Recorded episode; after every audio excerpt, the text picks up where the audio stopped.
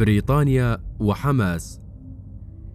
لعل من أغرب المفارقات أن يكون قد طرح قبل أسابيع قليلة موضوع مطالبة بريطانيا بالاعتذار عن دورها التاريخي في نكبة الشعب الفلسطيني سواء من خلال وعد بلفور أو من خلال الانتداب البريطاني الذي مهد الطريق أمام الصهاينة ليغزوا فلسطين ويستولوا على أراضيها ويطردوا منها ساكنيها.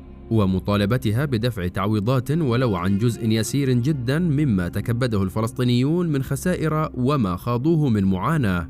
ولكن بدلا من أي من ذلك تصر بريطانيا على توجيه صفعة جديدة لفلسطين وأهلها بقرار يؤكد استمرار وقوفها مع المحتل المعتدي يبرر ظلمه ويجرم ضحاياه. ما كانت بريطانيا لتقدم على إعلان حركة حماس منظمة إرهابية وتجريم التعامل معها أو التعبير عن التأييد لها لولا تغير البيئة العربية التي تحولت من بيئة شبه حاضنة للمقاومة ولحركة حماس إلى بيئة معادية للمقاومة ومناوئة للحركة. فالعداء الشديد الذي ما لبثت تبديه خلال السنوات الأخيرة أنظمة عربية مثل الإمارات والسعودية لحركة حماس وفقد الحركة السودان كحليف استراتيجي بعد الانقلاب الأخير وانغماس القيادة السودانية الجديدة في وحل التطبيع. كل ذلك شجع اللوبي الصهيوني على اغتنام الفرصة والتأهب لانقضاض جديد وشرس على المقاومة وفصائلها وأنصارها. يرجع استهداف هذه الأنظمة لحركة حماس إلى كونها مصنفة في معسكر الثورات العربية ولكونها أيضا تنتمي إلى المدرسة الإخوانية التي تعتبرها هذه الأنظمة عدوها اللدود.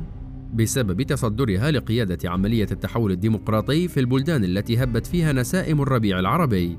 ولا يستبعد أن تكون الإمارات والسعودية تحديدا قد مارستا ضغطا مستمرا على الحكومة البريطانية وغيرها من الحكومات حول العالم.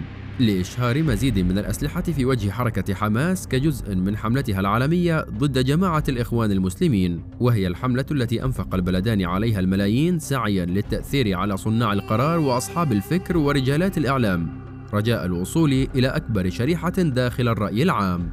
إلا أنه ليس من المستبعد إطلاقا أن يكون قد ساهم في اتخاذ هذا القرار الموقف الشخصي لوزيرة الداخلية البريطانية الحالية بريتي باتل فهذه المرأة ذات ميول صهيونية معلنة وليس سرا أن لديها علاقات شخصية قوية تربطها مع كبار المسؤولين الصهاينة في الأوساط السياسية والأمنية والعسكرية على حد سواء.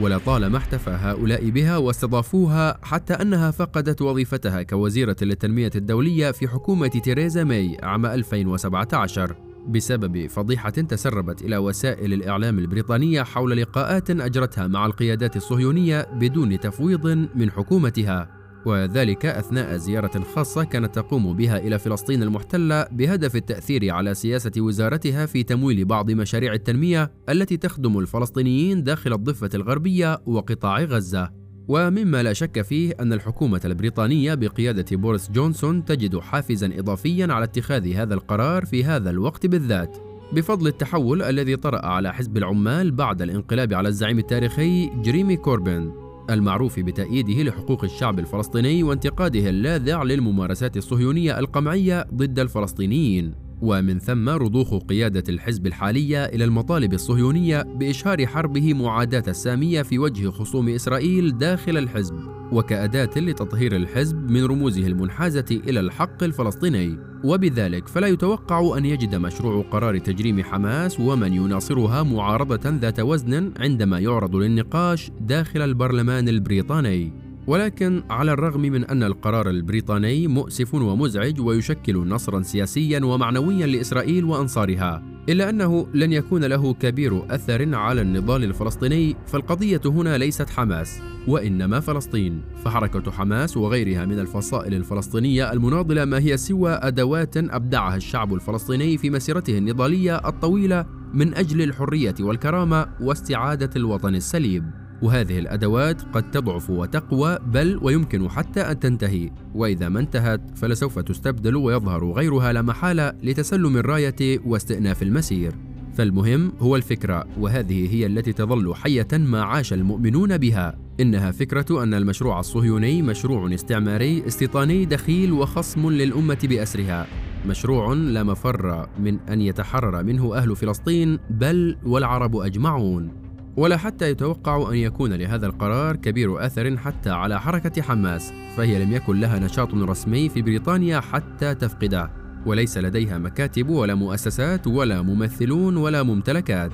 نعم لديها أنصار ومؤيدون وهم كثر ولكن حتى هؤلاء لا يعملون لحماس وإنما لفلسطين. ومناصرتهم لحماس نابعة من كون مشروعها يمثلهم أكثر من المشاريع الأخرى المطروحة على الساحة.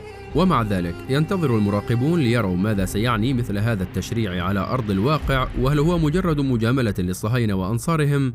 وربما محاولة لاسترضاء من طبع من العرب علاقاته مع الصهاينة ودخل في تحالف معهم. أم أنه سيترجم إلى إجراءات قضائية وقانونية محددة؟ ولكن لربما كان أكثر المتضررين من مثل هذا التوجه هو الدور الذي تسعى بريطانيا للاحتفاظ به في القضية الفلسطينية.